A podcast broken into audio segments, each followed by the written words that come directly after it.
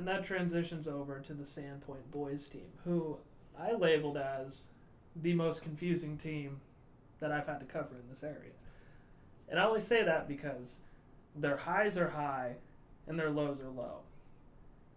They're a team that on any given week can play spoiler, and then on the flip side, on any given week, can be, you know, less than average. Which they're building a program over there. Brian Childs is doing a really good job. Biggest thing they did this year, they won a league game. Haven't done that in over five years. And then after that, or before that, even the same game, they beat Post Falls, who they haven't beat in nine years. So they are just continuously breaking these streaks, and they're doing it with a core of guys that most of them should be back next year. Ethan Butler, who's a big guy inside, is going to be a really tough player to replace next season for Sandpoint Boys. But they have some shooters and they have some young guys that will step up and be a factor next year and contribute to the team. And it's a big thing too that they're winning league games because I think that was a hurdle for them. You know, for a long time. You know, I haven't we haven't won a league game in so long, and then they go in, they play Moscow, they play the Lakeland teams, and they play even the five A's, and you know, not necessarily chalking that up as an L, but they know the streaks, they know what they've faced, and you know maybe a little bit, you know, with that background, not having as much confidence going into those games. But now they beat a Post Falls team that they haven't beat in a long time.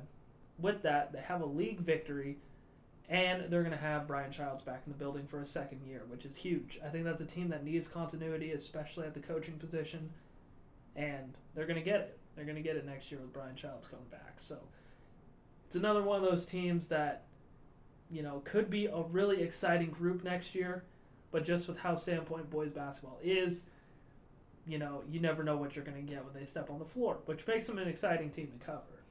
So I do enjoy watching some Sandpoint boys basketball. Now we transition to Sandpoint girls.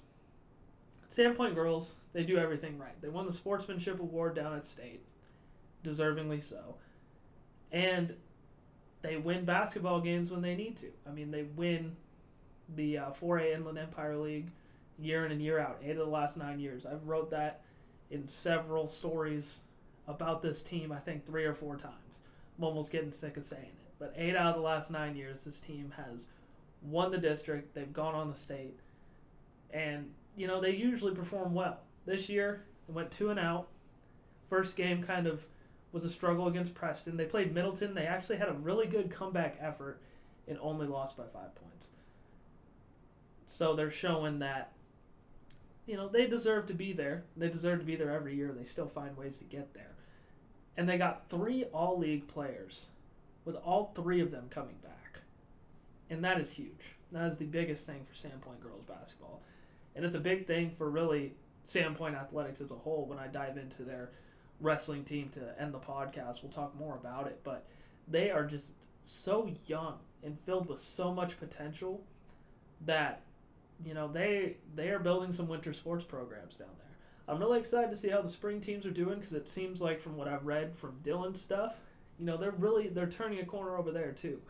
So Sandpoint Athletics right now is kind of in they're they're in a they were in a rebuilding mode, but now this rebuilding stage is starting to take you know take into shape. They're really trying to build this team and the building you know, almost is complete. And next year with those three girls coming back, that's going to be huge for that Sandpoint girls team.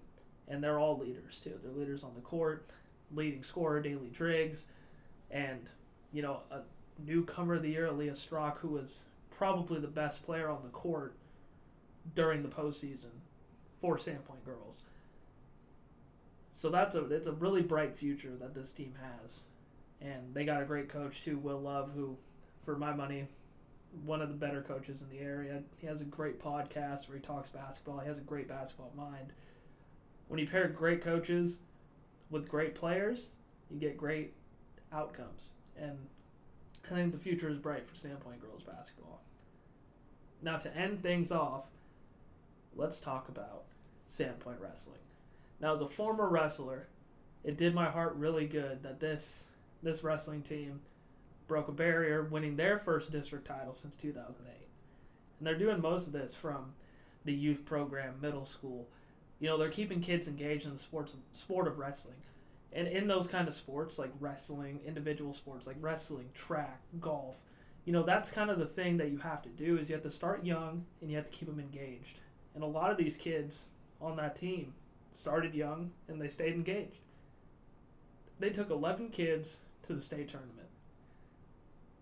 10 of them will be back next year.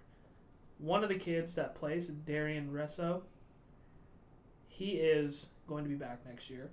And then you got some guys that did make the state tournament who I think will be a factor for the team next year as well, like Shane Shrill. Um, they have they have the depth and they have the dedication too. It seems like most kids on this wrestling team, wrestling is their main sport. That's what they do, and they're going to these camps in the summer, in the fall, and they're getting ready and they're building a winning wrestling program, and that's awesome to see. And you know, it's it's one of those things where, you know, when you have it, it's great to have, and right now they have it. And you know, inside a league like with Moscow and Lakeland, Lakeland's always going to have a tough wrestling team. Moscow's always kind of on that cusp. When you have a team that you know you're sold on, and you have a team that you know is committed to the sport of wrestling in that tough league, in the 4A too, which I think is probably the best wrestling class in the state, you are going to have a lot of success.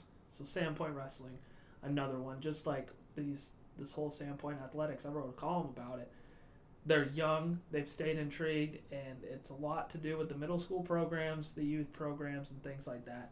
Sandpoint Athletics' future is very, very bright. Same with Clark Fork too. Clark Fork has some has some uh, bodies, has some coaches that can really take them to the next level.